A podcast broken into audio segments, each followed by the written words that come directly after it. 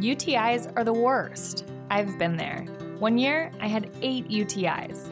If you get UTIs, then you understand how awful the cycle can be. I was taking all the precautions, and cranberry products, they just never worked for me. I was desperate for a way to be proactive. It was hard on me and on my husband. It was tough to see her in pain, and I wanted to help.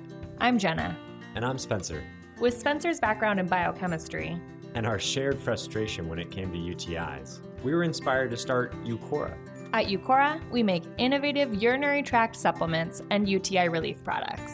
Our effective urinary tract supplements finally give you a way to be proactive. Feel like you've tried everything? We get it. We have a money back guarantee so you can try risk free. If you're not happy, you'll get a full refund. We're on a mission to help women get their lives back. Ready to join them? Go to uqora.com today. uqora.com. Cats at Night. Now, here's John Catsimatidis. Tonight is the election night, and night, and big uh, night. we'll we'll be having some breaking news once in a while. But we have some breaking news now, Lydia, don't we? Okay, now we do. Breaking news. WABC. Epstein victim now says she may have made a mistake in accusing Professor Alan Dershowitz. Hmm, where have we heard this before? Professor Alan Dershowitz has maintained his innocence. He had nothing to do with it. And John, do you want to go straight to Professor Let's Dershowitz? go to Dershowitz. Professor Dershowitz, your reaction? Uh, where's the apologies from everyone, right? well, I'm very gratified that finally she recognized that she uh, may have uh, misidentified me. She may have made a mistake in identifying me, and uh, no money changed hands. Um, she made the statement. She said that she uh, was under pressure and she was uh, young and traumatized. But the point is, Alan, you didn't you didn't do the same thing uh, Elon Musk did.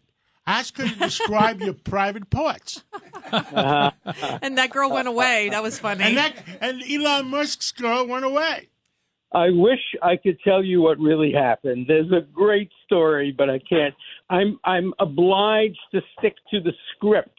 And what she said basically again was, uh, I was very young at the time. It was stressful and traumatic environment. Mr. Dershowitz has from the beginning consistently denied these allegations. I now recognize that I may have made a mistake in identifying Mr. Dershowitz. So that's what she said and that's good enough for me. And I hope the matter ends and we can close the book on it. It's And how do you how do you think uh. Andrew Cuomo did? Do you think a few of them uh, did or did not? you know who knows about anybody else? I only know You about don't. myself. It, it- it's I so only easy. Know It's about so easy. myself. I don't know about Prince Andrew.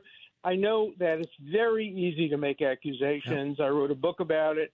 It's very hard to disprove especially- allegations. Yeah. especially when the woke culture uh, they uh, went around saying you must believe women at all. It's a presumption of guilt instead of a presumption of innocence. Yeah. Well, of course. So now believe her when she says that she now recognizes that she may have made uh, a mistake in identifying me. So now you should believe her. Uh, I now recognize I may have made a mistake in identifying Mr. Dershowitz. So, Well, Alan, you just uh, solved the, the Ray Donovan question, which was where do I go to get my reputation back? You have your Yeah. reputation back. Congratulations. Now I understand there's a New York Times story. Uh, was it on page is, tomorrow? Is it going to be on page one or page uh, 82, thirty nine? yeah.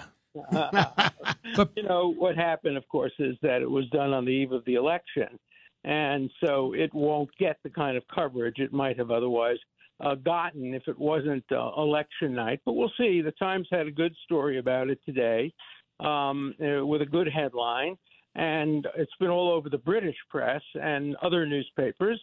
And I'm, you know, generally satisfied that people will now understand that they can't go beyond what she said, which is she may very well have made a mistake in identifying me.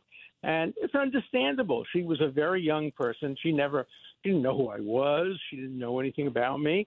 Um, it's very understandable that she could have um, uh, misidentified me, but I have, you know, borne the consequences of it. And now it's over. That's the important point.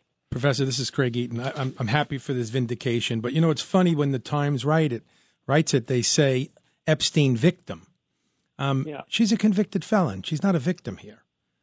It's just Well, it's funny the way they write it.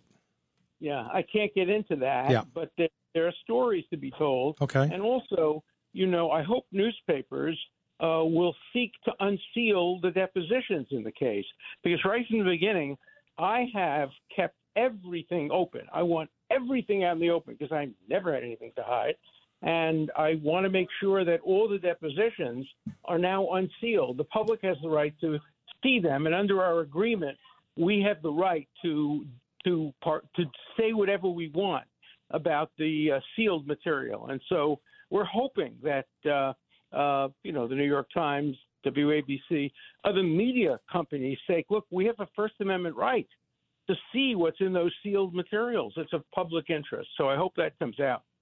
Let's pivot now to the election. Professor Dershowitz, uh, John Fetterman, who is running for Senate in Pennsylvania, he's already suing over misdated ballots. Uh, Judge Weinberg, you're well versed in this topic as well. Right. if you want to explain it a little bit the, more. arg- the argument was that the ballots should not be counted, uh, Professor, because they weren't dated under Pennsylvania law. They have to be dated to be a, a valid ballot. And uh, the fact of the matter is, I think the ballot should be set aside and not uh, and not counted because the state law is the state law, and I don't think the state Supreme Court of Pennsylvania has a right to intercede on that. And I think that was a mistake the Supreme Court of the United States made two years ago by not getting involved when the Supreme Court of Pennsylvania well, got themselves they, involved. You know, they they didn't get involved two years ago because it wouldn't have made a difference in the election. But clearly, you're absolutely right. Under the Constitution, under Article Two, it's the state legislature, not the state courts, and not the governor that decides the rule of elections. That's true of presidential elections. It may not be as true of congressional elections, but certainly, if you have a legislative judgment, it has to be abided by. Governors don't have a right to make the law, and the courts can only uh, mis, you know, interpret the law if it's uh, unconstitutional. So, look, we would hope after the 2020 election that there'd be no problems, that every one of the problems would have been solved in advance, so nobody can claim that any election was anything but perfect. And I'm just hoping that we can have a good election without regard to who you want to win. At the end of the day, let everybody say the election was fair. And I, maybe it's That's hope- all we want. We, that's all of us. We want that eh, that everybody feels that the election was fair and there's no uh, scaletas going on. In Maricopa County in Arizona, there was some issues there apparently with some voting machines, 60 voting centers.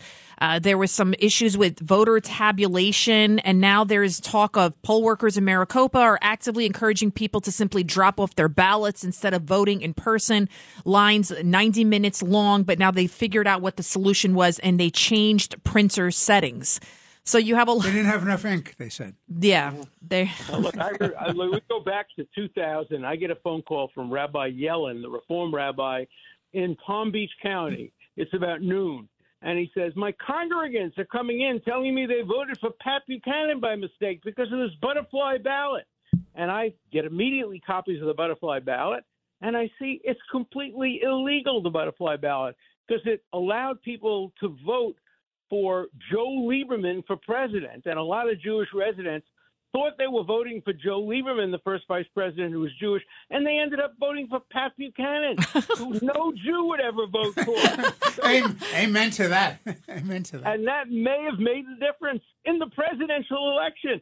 Because if there were a thousand votes that would have gone to uh, to to Gore rather than Bush, we would have had President Gore.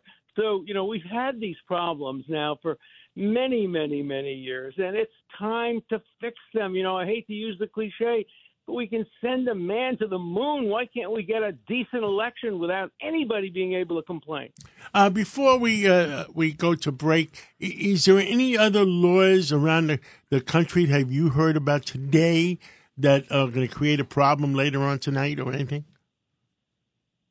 I hope not, but I'm sure they will come up with them. You know, there are a lot of lawyers now who specialize in election law. They're looking for problems, and the loser is always looking for a problem. And that's why you have to have a fair process. You know, most countries in the world, not America, have election commissions. They're former judges, former presidents of universities, priests and rabbis and ministers, people who are beyond reproach, and they determine issues relating to the election. That hasn't happened in America, and it's overdue. We ought to have election commissions to resolve these issues, not partisan courts, not Congress, and not certainly not the candidates who lost the election. Well, uh, Alan Dershowitz, thank you so much, and congratulations Uh, on on being found innocent on page eighty-two. And, uh, and But no, what's more important is it's on ABC, WABC News. that was breaking news on breaking WABC. news right here, uh, right got your thank you for exclusive giving us the reaction. exclusive. Good. Uh, and we'll catch up with you again real soon. It's Cats at Night on the Red Apple Podcast Network. Hi, it's Lou Dobbs for Priority Gold, America's precious metals dealer. These are volatile times with high inflation, soaring debt, wars on multiple continents, and rising financial stress. Central banks are buying gold to diversify their reserves, so are many Americans. Call Priority Gold and find out how precious metals can help you diversify your portfolio. They're highly rated and happy to help. Call 1 303 6357 or get a free gold guide at PriorityGoldGuide.com. That's PriorityGoldGuide.com.